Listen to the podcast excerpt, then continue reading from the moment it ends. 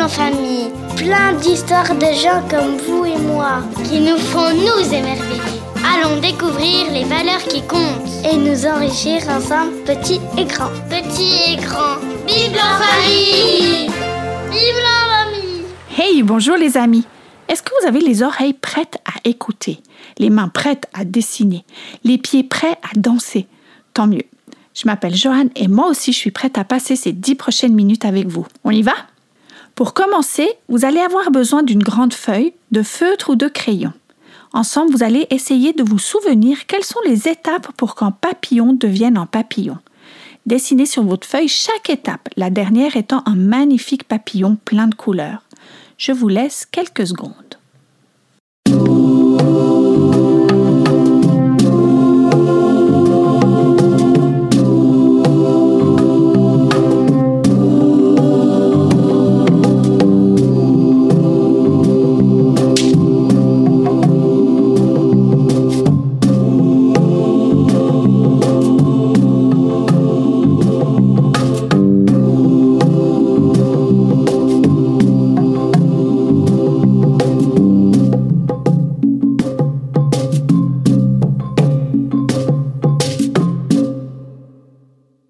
Voyons voir si vous n'avez rien oublié. Au début, il y a un œuf, puis une chenille.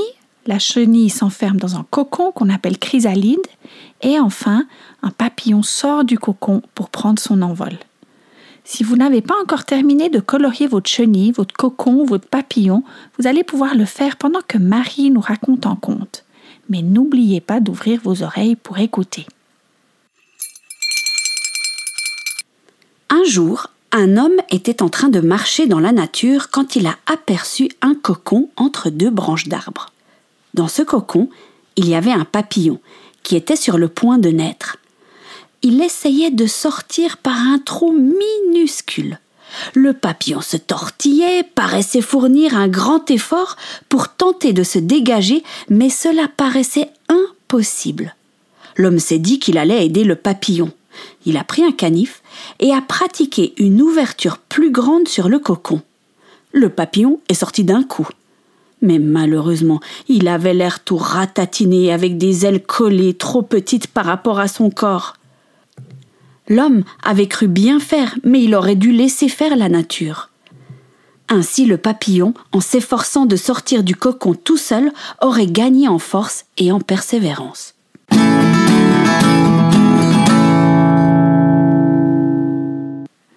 Une chose caractérise l'humain. Vous savez laquelle? Il aimerait à tout prix éviter la souffrance. En tant que parent, on n'a pas envie de voir nos enfants souffrir. On fait tout pour leur éviter cela. Et les enfants, je suis sûre que vous voulez pas avoir mal ou alors être triste. Bon, d'ailleurs, les adultes non plus n'ont pas envie d'être tristes. Alors, pour éviter la souffrance, on essaye d'éviter les épreuves. Les épreuves, ce sont des difficultés, des défis, des soucis, des choses qui nous font transpirer, qui nous remettent en question et donc qui nous font souffrir. Mais si on regarde dans la Bible, on remarque que dans beaucoup d'histoires, souvent ces épreuves ont une raison d'être. Ça veut dire que si Dieu permet qu'on passe par des moments difficiles, c'est parce qu'il pense que cela peut nous être bénéfique. Il a un plan. On va prendre une histoire en particulier, mais avant que je vous la raconte, vous allez deviner qui en est le personnage principal. C'est un personnage dont on a déjà parlé, vous allez peut-être vous en souvenir. Vous êtes prêts pour un petit quiz? Dès que vous avez la réponse, vous pouvez la dire. Les parents, laissez un peu d'avance aux enfants. Je suis un personnage de l'Ancien Testament. Mon père s'appelle Amram et ma mère Yochebed. Ma sœur s'appelle Myriam et mon frère Aaron. Je suis né en Égypte. Je vais vivre jusqu'à l'âge de 120 ans. Mon prénom signifie sauver des eaux. Je suis, je suis, je suis Moïse. Est-ce que vous l'aviez trouvé? Dieu a appelé Moïse afin de libérer son peuple de l'esclavage en Égypte. Il leur a promis de les conduire dans un pays magnifique. Si vous avez une Bible à côté de vous, essayez de trouver une carte qui montre où se situe le pays de Canaan par rapport à l'Égypte. Il n'y a pas beaucoup de kilomètres, c'est pas très loin. Pour aller d'Égypte à Canaan, il faut quelques jours. Bon, plutôt quelques semaines parce qu'ils étaient à pied, puis aussi parce qu'il y avait des femmes, des enfants, des vieillards qui ne marchaient pas très vite. Combien de temps le peuple hébreu a-t-il marché dans le désert? On va le découvrir en lisant un passage de la Bible. Vous allez chercher Nombre 32, 13. C'est le quatrième livre de la Bible, donc assez au début. Je cherche avec vous.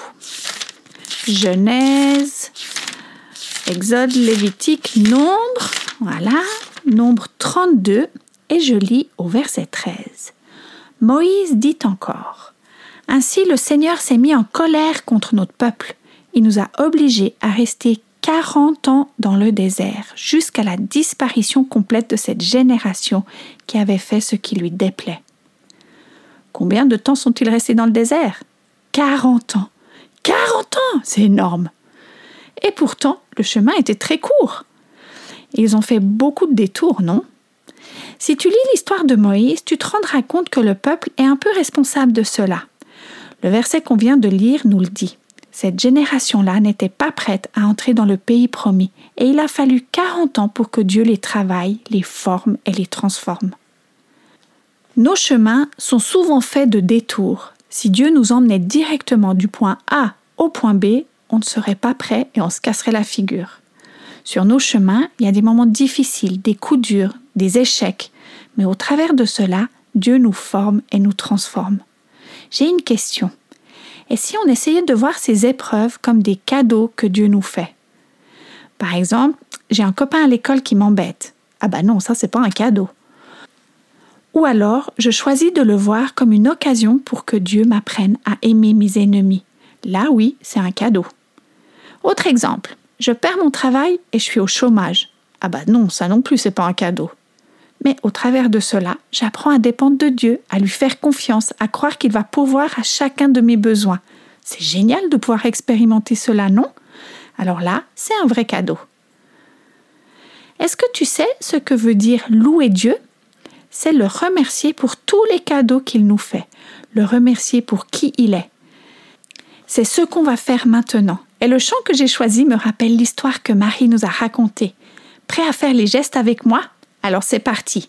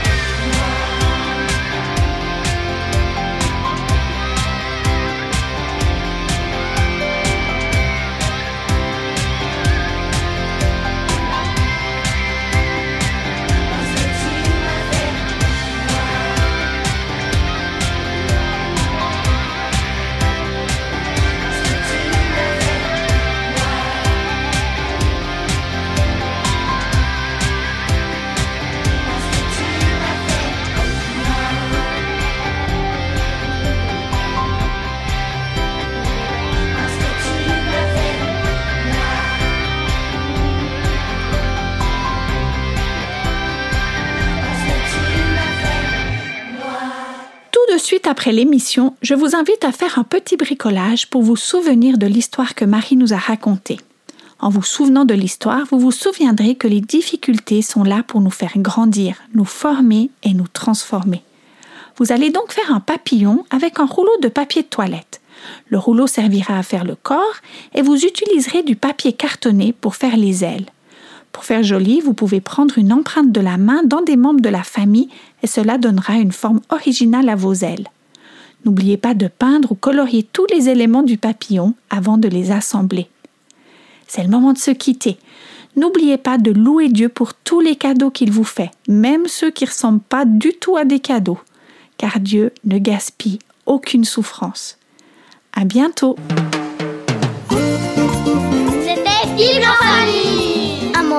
Découvrir l'amour des dieux. Pour les petits et les grands.